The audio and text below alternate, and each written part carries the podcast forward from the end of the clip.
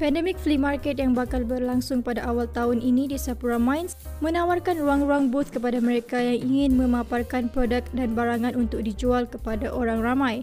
Sekiranya anda berminat untuk menjual produk menarik maupun ingin mendalami idea-idea kreatif usahawan tempatan, daftar di ruangan kontak us di sapuraproperty.com.my. Sapura property.com.my.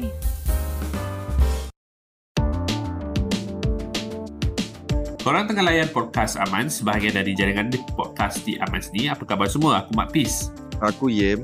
Okey Yem, kita tahu minggu ni sebenarnya banyak benda berlaku. But of course, the most important thing, or rather the thing that we are looking at the horizon, is of course the Apple event. I mean, what can somehow banyak we anticipate? What kind of announcement and what scale? Aku rasa diorang akan lancarkan iPhone SE 5G. Diorang mungkin akan lancarkan MacBook M2. Diorang juga mungkin akan lancarkan beberapa peranti pengguna yang boleh pakai wearable. Tetapi ni semua spekulasi. Yang penting adalah tentang pelancaran produk bulan Mac. Biasanya akan disusuli dengan pelancaran produk bulan April. Biasanya ya. Dan mungkin ini akan dikawinkan ataupun dinikahkan dengan services yang datang daripada Apple TV Plus dan sebagainya. Jadi mungkin ni semua akan quite interesting. Tapi mungkin episod selepas ni kita boleh bincang tentang apa yang dilancarkan oleh oleh Apple lah. Tapi for now, it is quite important for us to acknowledge that hardware, software and services are going to be introduced. Not kalau bukan dalam pelancaran pada hari Rabu ni, mungkin pelancaran dalam bulan April yang akan datang. That's definitely things that we will talk about, and kita akan tengok once Apple lancarkan. But seperti biasa, of course we are going through the usual segments. Kita mulakan dengan segmen pertama, apa berita terbesar minggu ni. Okay, berita terbesar minggu ni actually involves one of our Southeast Asian companies. You can call it Malaysian company, Singapore company, whatever. But Grab Holdings Incorporated, stock mereka telah menjunam 37% pada March 3, 3rd March, awal bulan ni.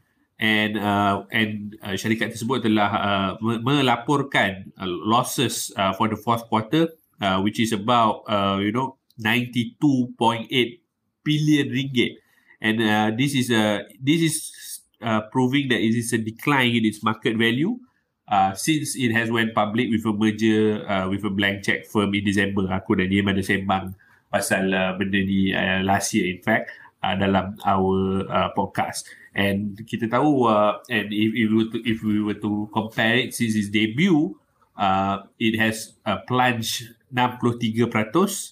And also it placed it among the Nasdaq Composite Index worst performers dalam that period of time. And in fact, the March 3rd drop too is the biggest sell-off after the Singapore-based company's quarterly net loss nearly double from last year, while revenue shrank 44%. So all these numbers menunjukkan extensive losses by Grab, but I think we've spoken about this, right? They are to a certain degree a loss-making company just based on the volume and how their services are funneled or rather offered. That's how they keep themselves afloat. But I don't know, is this adakah ni sustainable? When will it start affecting them teruk? Yeah, it's already affecting them teruk and it's not sustainable. That's why investor lari, babe. Kau kena tengok tau, dia punya listing tahun lepas. Dan kalau kau tengok the D-SPAC index, secara rata-rata dia akan menjunam, turun slowly daripada minus daripada bulan 12 tu hari dia akan turun dan dia dah jatuh 40%. Itu D-SPAC index. And then kalau kau tengok saham Grab Holdings, dia tracking tau this index Tracking menurun minus 10% pada Disember 15, minus 20% pada tahun baru, minus 30% pada pertengahan Januari, hinggalah 6 Mac ataupun 7 Mac di mana dia menjunam lebih daripada 60%. Okay, so it was tracking the DSPAC index downward trend until last week where it really dropped. Okay, DSPAC index was minus 40% from time of tracking from December, tapi bottoming out dekat Grab by minus 60% since last week. And betul kau cakap, it's at $22 billion US, which is about 100 billion or 90 billion ringgit. And why? Because Grab has spent nearly close to $2 billion ataupun 8 billion ringgit on incentives for both partner ni dia punya driver dengan merchant and consumer. Orang macam kau dengan aku, kita beli melalui Grab. Alright, 622 million was spent in 2020. 717 million was spent last year for drivers and merchants. So peningkatan sebanyak 100 juta US ataupun 400 juta. This is just incentives tau.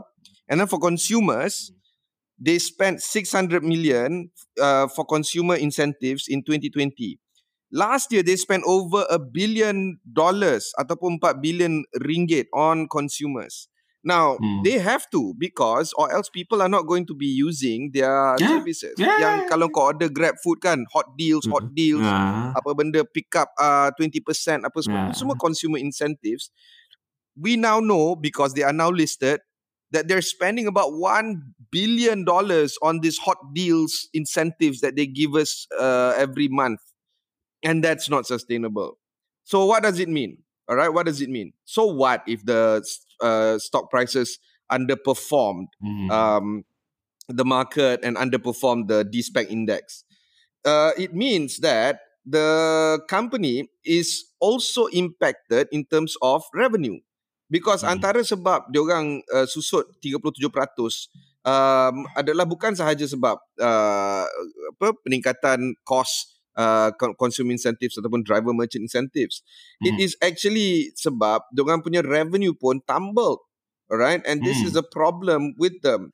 Diorang punya net loss is actually $1 billion US untuk suku keempat tahun lepas, berbanding dengan 645 juta pada suku keempat tahun sebelumnya, iaitu tahun 2020.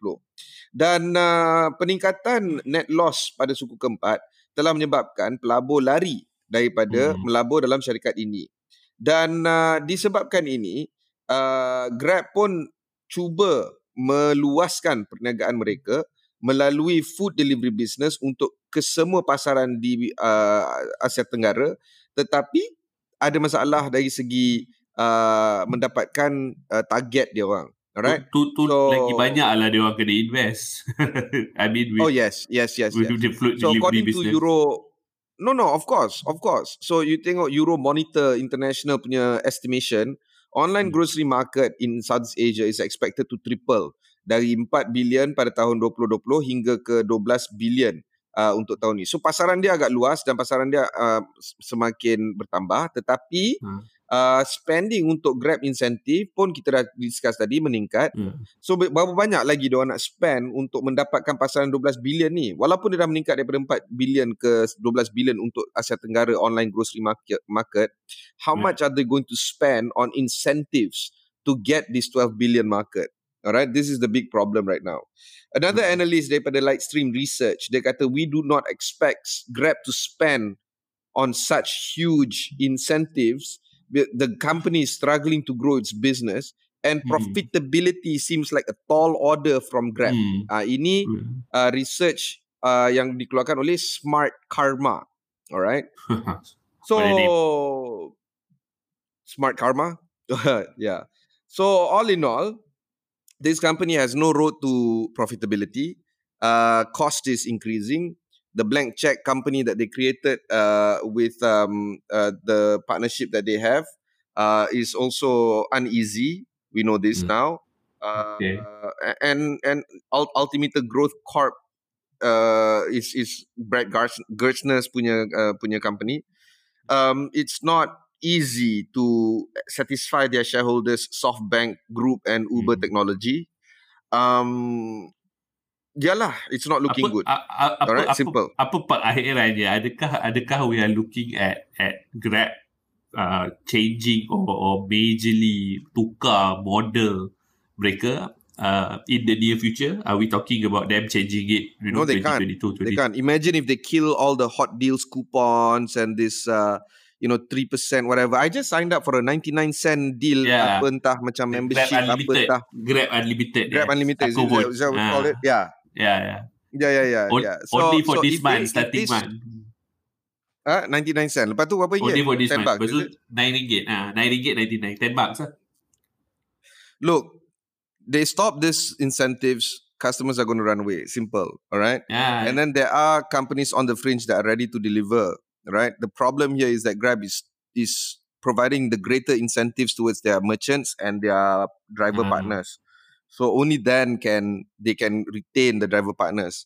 If you look at the situation right now, Grab is outmuscling Food Panda when it comes to food, but they're not outmuscling all the other driver merchant because there's no other big competitor in the market. But there will be soon if Grab is not able to deliver this kind of incentives to the driver merchant partners.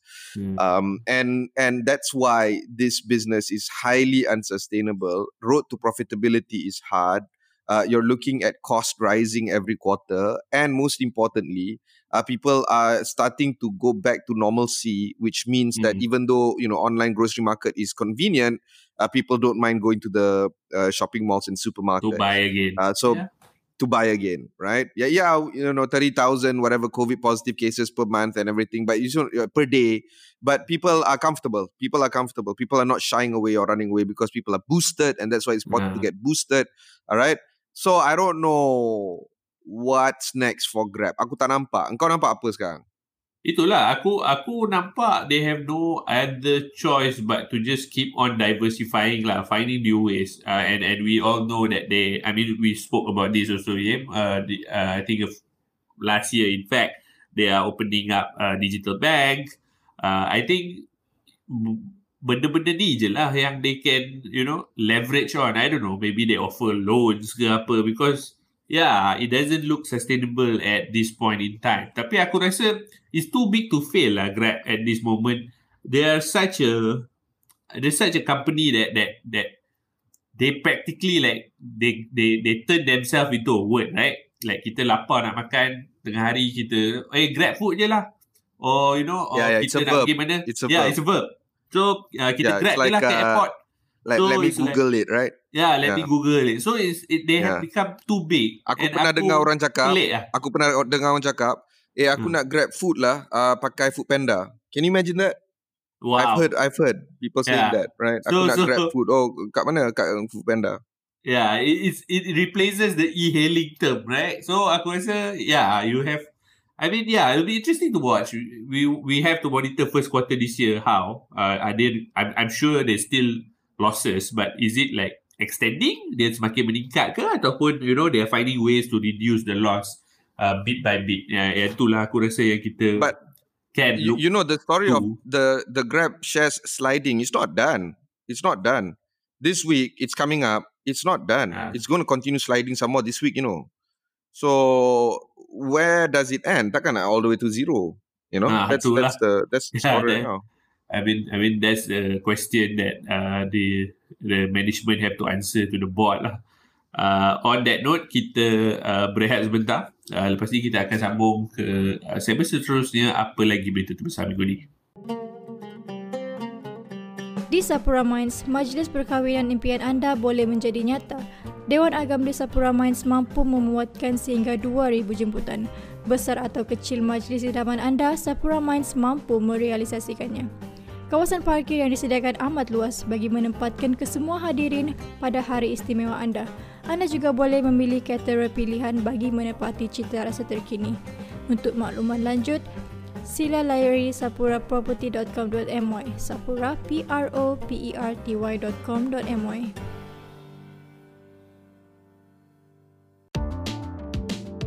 Okey, kembali bersama aku dan Yim dalam podcast Amanz dan ini adalah segmen kedua apa lagi berita terbesar ini.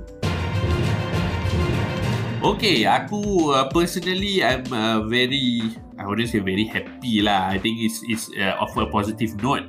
Berita seterusnya ini iaitu global semiconductor industry sales have rose 26.8% year on year to over 50 billion USD setakat Januari 2022. And if you compare this year on year, last year at the same time, 2021, it's only 40 billion. And of course, this is according to the report by the US-based Semiconductor Industry Association.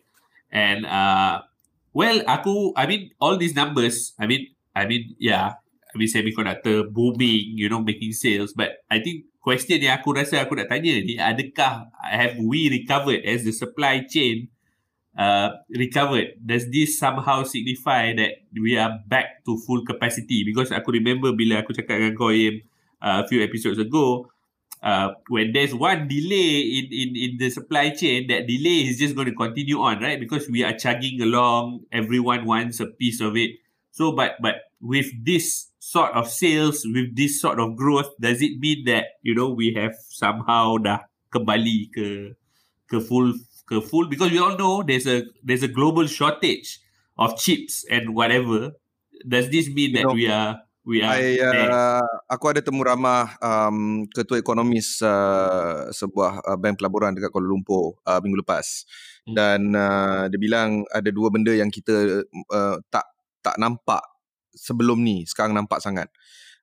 Iaitu global shortage supply chain on semiconductor. It's not just the production of it, it's also the materials of it, right? So sebelum ni orang tak pandang pun Ukraine sebenarnya dari segi semiconductor, tetapi Ukraine adalah pengeksport xenon gas terbesar di dunia, dan disebabkan who knew, right? Jadi disebabkan pencerobohan Rusia ke dalam Ukraine sekarang ni, kita lihat production xenon gas terbantut, dan negara-negara lain yang membikinkan xenon gas sekarang perlu meningkatkan production diorang sebab permintaan sangat-sangat tinggi. Alright. So biggest contract chip maker macam TSMC, Taiwan Semiconductor Manufacturing Company, has to increase production. Because the demand for raw materials is also expected to rise by more than a third dalam jangka masa terdekat ni. Itu satu. Another thing yang orang tak pandang sebelum ni adalah palladium. Palladium, okay. Pengekspor terbesar palladium di dunia adalah Rusia. Okay. Which is definitely all these sanctions, right? Okay, so palladium, Rusia ready nak ekspor sebenarnya. Nobody wants to buy. Bukan nobody wants to buy. Yes, exactly. So US, EU, and NATO is now enforcing the palladium export, dan disebabkan itu harga palladium dah naik sangat-sangat tinggi dalam tempoh 2 tahun ini, dan harga ni mungkin akan meningkat, ya. Striking distance of $3,000 an ounce on Friday, maknanya 4 bulan kemarin. I'm sure one of these palladium countries would buy secretly from Russia and sell and split the profit or something, because it's too good to pass away. So now there is a possibility of a black market situation, and then grey markets like China, for instance, it has no problem, buying this, and then they do share a land border with Russia through Mongolia. So the transportation of palladium into China by land shouldn't be a problem, but there are concerns lah whether or not ada mungkin makan masa sebab if you transport palladium by sea or by air, it's a lot faster. But by land shouldn't be a problem. But also, China has to explain themselves on how they got the palladium if the palladium reaches their shores. And then the palladium sometimes may need to be transported across the border to Taiwan. Kita selalu cakap yang Taiwan dengan China ni asyik gaduh, dan kemungkinan peperangan mungkin meletus. Mungkin. Not on this. But semiconductor, businesses in Taiwan and China, they're still going strong, right? Yeah. So how will Taiwan tell the US authorities and European authorities that they got the palladium from China because China has to explain themselves how they got the palladium from Russia. So yes, you hit the nail on the head when it comes to It's a whole sticky situation. Tapi okay, yeah. So this constant kacau. Okay, back to the news. Okay, back to the news. Okay, so global semiconductor sales meningkat 27 tahun, tahun demi tahun, dan di Malaysia, terutamanya di perindustrian Mak Mandin kat Pulau Pinang, kita mendapati bahawa peningkatan semiconductor, pemikiran semiconductor semakin meningkat, dan disebabkan ini kita dapat melihat bahawa isu syarikat-syarikat teknologi yang disenaraikan di bursa juga meningkat, dan pembikin chip seperti Emerton dan juga Inari dan sebagainya mendapati bahawa saham mereka makin meningkat. So ada impak secara menerus untuk perniagaan di Malaysia dan perniagaan-perniagaan yang tersenarai dekat bursa Malaysia. So memang ada direct correlation in terms of keberkesanan syarikat teknologi di Malaysia untuk melihatkan nilai mereka bertambah. Jadi when we talk about tech companies in this part of the world, we shouldn't just talk about, say, for instance, Grab, which is a tech company, we understand, but tech companies in Malaysia also involves hardware chip makers in Penang who is listed in Bursa Malaysia. Root for them because they are in the tech industry and they are rising because the semiconductor shortages is resulting in them having to sell at a higher price with demand still going strong. So even if they charge higher, there will still be purchases being happening. And that's good, so right? It will translate to better jobs. It will translate to, you know, expansion. It will translate to, you know. Kalau ada pendengar yang nak melihat lebih mendalam, tengok Semiconductor Industry Association ataupun SIA, dan juga tengok statistik yang dikeluarkan oleh World Semiconductor Trade Statistics ataupun WSTS untuk lihat trend makin meningkat ataupun makin menurun. Dua ni, SIA dengan WSTS memberikan gambaran yang jelas terhadap trend yang akan terjadi dekat semiconductor industry. And I can tell you now that is on the up and up. So go for it, man. Yeah, I mean, clearly it's some sort of, I mean, semiconductor ni macam when you are in the business of utilities, right? Water, electricity, internet. You will never die. Demand is always there. In fact, demand will increase. All you need to do is just keep besarkan your infrastructure or luaskan your infrastructure to meet the demand. It's clear and bright as day as far as the future is concerned for the semiconductor industry. On that note, kita berehat sebentar. Lepas ni kita akan ke segmen seterusnya, iaitu segmen Teman Amanz. Amanz Media adalah peneraju kandungan dunia IT dalam bahasa Malaysia. Kami memberi tumpuan terhadap perkembangan dunia IT di dalam dan di luar negara. Kami menghasilkan tutorial dan menggunakan bahasa Malaysia sepenuhnya. Layari amanz.my, amanz.my hari ini. Okey, kembali ke podcast Amanz bersama aku, Mak Pis dan juga Yim.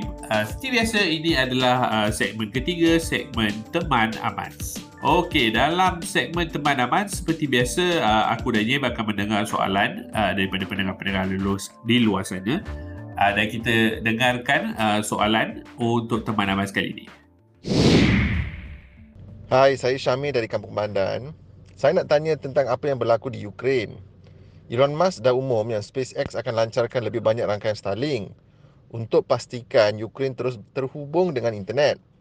Bolehkah Mat Pis dan Yem terangkan macam mana ini akan impak perang Rusia-Ukraine? Okey, sebenarnya cerita ni Ukraine ni agak surprising. In fact, Elon Musk juga ada there's a report about this, and aku sebenarnya agak surprised, but I think why should it surprise me? Starlink it's using satellite technology and understanding from the point of view of Russia. All these are beacons, right? All these are red dots, right? So it's trackable.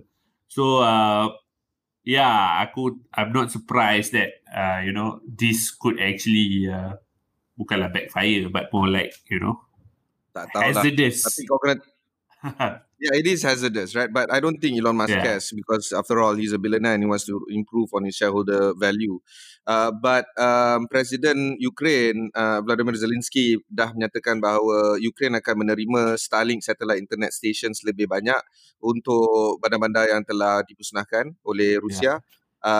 Setelah Presiden Ukraine berbincang dengan CEO SpaceX, iaitu Elon Musk. Dan Zelensky tweeted menyatakan bahawa negara Ukraine berterima kasih kepada Elon Musk untuk pemberian Starlink. Sementara itu, connected to this, Rusia telah pun mengharamkan Twitter dari diguna pakai oleh rakyat mereka di dalam Rusia. Ini susulan daripada tindakan Twitter untuk menyekat beberapa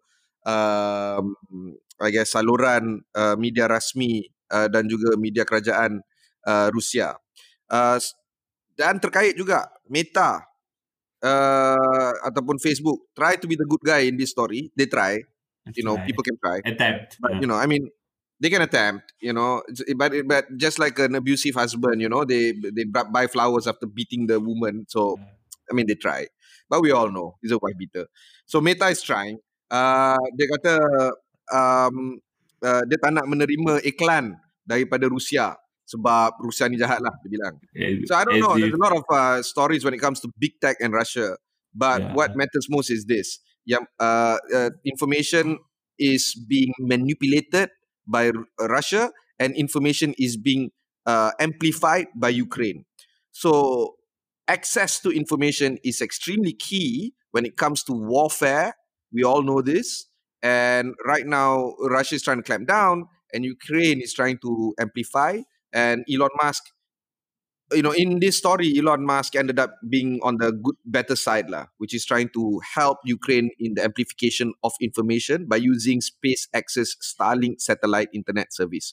So good for them and good for Ukraine. Yes, definitely true. I mean, as far as this is concerned, we will continue monitoring. As we all know, Russian and Ukraine punya situation ini is developing. Thank you so much untuk soalan teman Amanz bagi sesi kali ini. Kita berehat sebentar, lepas ni kita akan ke segmen seterusnya, segmen Ramalan atau Nuzul. Kopi. Nadi penggerak dunia moden hari ini. Kopi yang enak dan berkualiti menjadi pasangan sesuai bagi mana-mana majlis sosial maupun formal. Blue Dome Coffee menyajikan kopi Ramon khas dari biji kopi yang premium disediakan dengan rapi oleh barista-barista handalan bagi memastikan setiap hirupan istimewa tanpa bandingan. Kunjungi Instagram ataupun Facebook @BlueDomeCoffee untuk maklumat lanjut. Cari kami di @BlueDomeCoffee hari ini.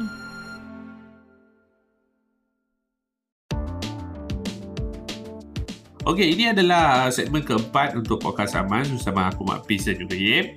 Ia adalah segmen Ramalan atau Nuzul. Seperti biasa, aku dan Yem akan berbincang tentang apa yang Yem ramalkan. Dan untuk sesi kali ini, Yem, apa yang kau nak cakap? Something about tech company di Malaysia? Yeah, I don't know whether TNG Digital can be considered as a tech company. But ni ramalan aku. There's something happening at TNG Digital. First of all, TNG Digital is a subsidiary of Touch Engo. Alright, and Touch Engo is a subsidiary of CIMB Group. Alright, 100% subsidiary. So if you look at CIMB Group, dia milik 100% Touch Engo Card. Alright, Now, Touch Engo tu dia miliki 50% TNG Digital. Apakah itu TNG Digital? Itu adalah app dekat phone kau dan dia terkait dengan RFID application, mobile wallet dan sebagainya. Who owns the other 50%? It's actually Ant Financial Group.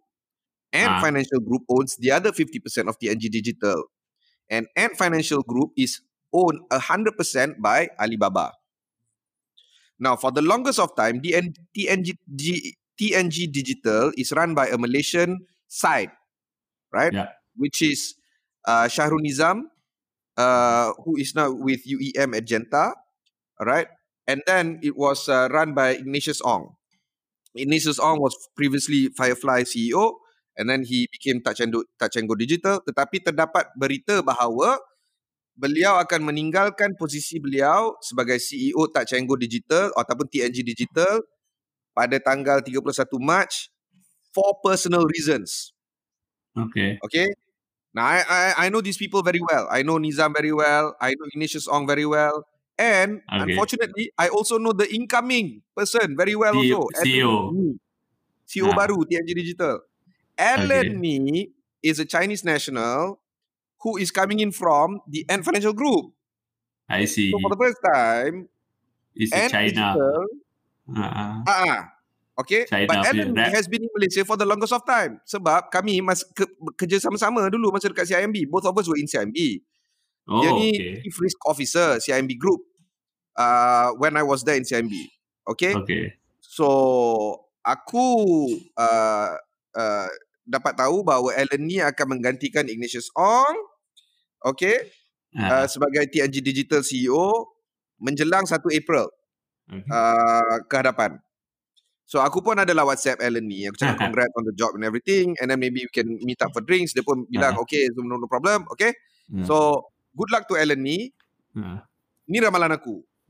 Ramalan aku adalah TNG Digital mungkin akan dijual kepada Ant Digital Group 100%. Sebab kenapa? Probably sebab they can do it better. Because kita pun dah baca berita bahawa Touch Engo akan kehilangan status monopolinya menjelang tahun 2025. Alright. After this, if you want to create a card reading company at toll houses, you can do that. Not a problem. Okay. So the status of the monopoly that they have enjoyed over the past, 30 years is going to be let go. And because of this, the folks at CIMB, particularly dia punya digital asset head FND Syarul Hamid, he is a smart man and he can see things coming a mile away, and right now I don't know whether there's going to be good value in them continuing the business of TNG, so they might want to also think about selling TNG Digital to somebody else. I don't know.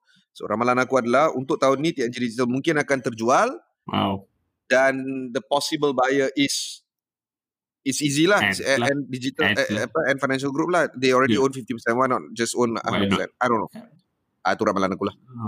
I mean, very interesting. Especially when you look at the whole, you mentioned that 2025 akan end monopoly. Definitely, I'm sure there's a lot of anger and resentment. And I don't think I'm being general here. Due to the collective, dah berapa tahun dah penggunaan Touch Engo ni, everyone only have no other choice. So I'm sure it'll be interesting to see how this goes. Don't get me wrong. I just want to talk a little bit more about monopoly. Because you're right. People are upset about the monopoly, right? But, if you think about monopoly, every single thing has a monopoly. TNB has a monopoly. Are you upset with TNB? No, adequate service lah. Ni, passport. Immigration. The only person in the country that can create passport is immigration. Are you upset with immigration? My mother is an elderly lady who is sick with a bunch of stuff. She can get her passport in 15 minutes, bro. You and I can get our passports in 1 hour. So, things, monopolistic behavior doesn't necessarily mean a bad thing. But if it's poor service coupled with monopoly, itu yang result in this anger and resentment. Betul. By the way, the Touch Engo itself, the card itself is fine. You can touch everything is fine. But RFID reader at the toll gates, that's a big problem. And then plus sampai sekarang Kelang Kabut nak buat RFID dengan smart tag in. Lepas tu how many drivers mistake themselves? I don't have the data, but honestly, I'm sure there's a mismatch, right? Orang masuk every time you drive, you can see. There's no need there's no need for the sample size, right? Every time you pull up to any toll that has RFID, you can see someone is fucking up, and sometime lah that you have to undur kereta causing some sort of jam. It's always that. Jarang kira you go there and it's smooth, right? So, it'll be interesting to see. I'll be very interested to see where TNG Digital will go under the new CEO. Betul katanya. All the best to Alan D. Kita berehat sebentar. Lepas ni kita akan ke segmen terakhir, segmen baik buruk. Amanz Media adalah peneraju kandungan dunia IT dalam bahasa Malaysia. Kami memberi tumpuan terhadap perkembangan dunia IT di dalam dan di luar negara. Kami menghasilkan tutorial dan menggunakan bahasa Malaysia sepenuhnya. Layari amanz.my, amanz.my hari ini. Okey, kembali ke podcast Amanz bersama aku, Mak Pis dan juga Yem. Ini adalah segmen terakhir, segmen baik buruk. Okeylah, seperti biasa aku dan Yim akan cakap tentang apa yang baik dan buruk yang kami lihat untuk sesi kali ini. Aku mulakan dulu. Bagi aku yang baik adalah of course this VTLs involving Malaysia, Thailand and Cambodia is coming into effect 15th March and I can see like ini adalah benda ataupun usaha pertama ataupun langkah-langkah pertama among ASEAN member states for us to do a joint border reopening. And I think at this point in time, seperti apa dah aku dan Yem ada cakapkan, we can't afford to keep closing our borders because COVID zero strategy doesn't work. And it's impossible with Omicron. So, aku iaitu yang baik. Untuk kau macam mana pula? Aku rasa baik pada aku untuk 2-3 hari ni adalah tentang bagaimana Rusia masih lagi dikenakan sekatan ekonomi yang agak dahsyat dan dia ada terkait jugalah sebab buruk dia, baik dengan buruk aku serentak sekali arung. Okay. Sebab buruk dia adalah people Russian oligarchs has to sell their asset. And that's good because these Russian oligarchs, once you pressure them, they are the ones that can move the needle when it comes to removing Putin from office. Let's face it, because if you search for this book, How to Be a Dictator, you can be a dictator in the autocratic sense of Russia. You can also be a dictator in the democratic sense as well. Okay, kita semua tuduh Tun Mahathir dictator. Okay, but yes, people vote him in and out, right, for 23 years. Yeah. That's. Yeah. I mean, you can't blame him. You have to blame the people lah kalau tak suka dia. Yeah. But the majority of the people did vote for him, all right? Yeah. But how do you become dictator? This book is so good. In fact, kalau kau pergi YouTube, CGP Grey, dia buat video on the book, all right, How to Be a Dictator. So how do you be a dictator? You control the keys to power, okay? So in Russia, the keys to power are the oligarchs. And because of this, if you don't pressure the oligarchs don't feel pressured to change the regime in Russia. So right now, buruk dia adalah one big oligarch, perhaps the most famous of them all, Roman Abramovich, he has to sell Chelsea. Yeah. So buruk dia dekat situ. Sebagai fan Chelsea, Roman Abramovich has to sell Chelsea because his assets are going to be frozen. And not just that, his house, the Kensington Palace house, which is valued at about 150 billion pounds, is rumoured to be up for sale as well. So kalau kau ada 150 billion pounds, I don't know, it's translated to like a billion ringgit, belilah kau rumah Roman Abramovich. Kensington Palace house is very near Stamford Bridge. So if you're a hardcore billionaire Chelsea fan, that's the place to be. Dato' Sri Nazir Razak is a Chelsea fan and he has the cash. So, Dato' Sri Nazir, if you're listening to this, buy the Kensington Palace house, buy Chelsea for $3 billion, and then you are the proud owner of Stamford Bridge and the Chelsea Football Club. I will. Oh, that's really fan. Big. That's really big, right? Yeah. And I know for a fact that his special officer is listening to this podcast. I know for a fact. All right. So, If Dato' Sri Nazir Razak is listening to this podcast, buy the club for £3 billion and buy the club, buy the Kensington Palace house for £150 billion. Anyway, jokes aside, There are about 10 suitors right now that are thinking of buying the club. And I don't know if the new owners are going to drive Chelsea to success the way we have seen over the past 20 years. Because over the past 20 years, Roman Abramovich Chelsea is the most successful English club, right? When you take in the past 20 years, they have won 19 trophies in 20 years, averaging about 1 trophy per year. This year alone, Chelsea has won 3 trophies. Okay, from Champions League, Super Cup to the World Club Cup. So I don't know whether the new owners can drive this success moving on, right? And it's debatable, right, in terms of how they won these trophies. They have cycled through over 10 managers, including club legends like Frank Lampard dan sebagainya, popular figures like Carlo Ancelotti. Roberto Di Matteo won the club the first Champions League and then was sacked 6 months later because poor performance in the league. Left field choices macam Avram Grant, if you remember him, Avram Grant. Avram Grant, yes, I do remember. Yeah, and then Rafa Benitez, because of his Liverpool lineage, was hired and fired. So I don't know whether we're going to have this kind of colorful history of Chelsea over the past 20 years. So, but remember, I mean, I was a Chelsea supporter way before Roman Abramovich. I will be a Chelsea supporter way after him. But it is a period where I don't know whether it's going to be replicatable. What I feel right now, my sense of feeling right now is exactly like you as a Man U fan. Sebab, under Sir Alex, Man U was winning, I don't know how many, 18, 19 Premier Leagues. Yeah, and then 20, look 20. At where Man U is. Yeah, 20. Yeah. So I don't know where Man U is right now. And then with drama kings like Ronaldo and Bruno and all this rubbish, I think Chelsea is going to be like that lah in the years to come. That's the sad part. No, so I think looking at Tuchel is fine, but I think it's at the end of the day you can see kalau tengok dekat MU or Manchester United, you see how a stupid owner fucks up the club, right? And let's just hope whoever comes in after Roman loves the club as much as Roman do, or even more. Hopefully lah. I mean, that's the least I could wish for any one of the clubs. Just get an owner who loves the club. And not just milking the club for money, like the Glazers. Okay. And aku rasa I have to agree with you. It is a buruk for me as well. And on that note, kita akhirkan sesi podcast Amanz untuk kali ini. Seperti biasa, ada apa-apa feedback, maklumat balas, cadangan, soalan dan sebagainya, hantarkan ke us@amanz.my. us@amanz.my, aku ulang sekali lagi. Sekian saja, kita bertemu lagi di sesi podcast akan datang. Pandemic flea market yang bakal berlangsung pada awal tahun ini di Sapura Mines menawarkan ruang-ruang booth kepada mereka yang ingin memaparkan produk dan barangan untuk dijual kepada orang ramai. Sekiranya anda berminat untuk menjual produk menarik maupun ingin mendalami idea-idea kreatif usahawan tempatan, daftar di ruangan kontak us di sapuraproperty.com.my. sapura, PROPERTY.com.my.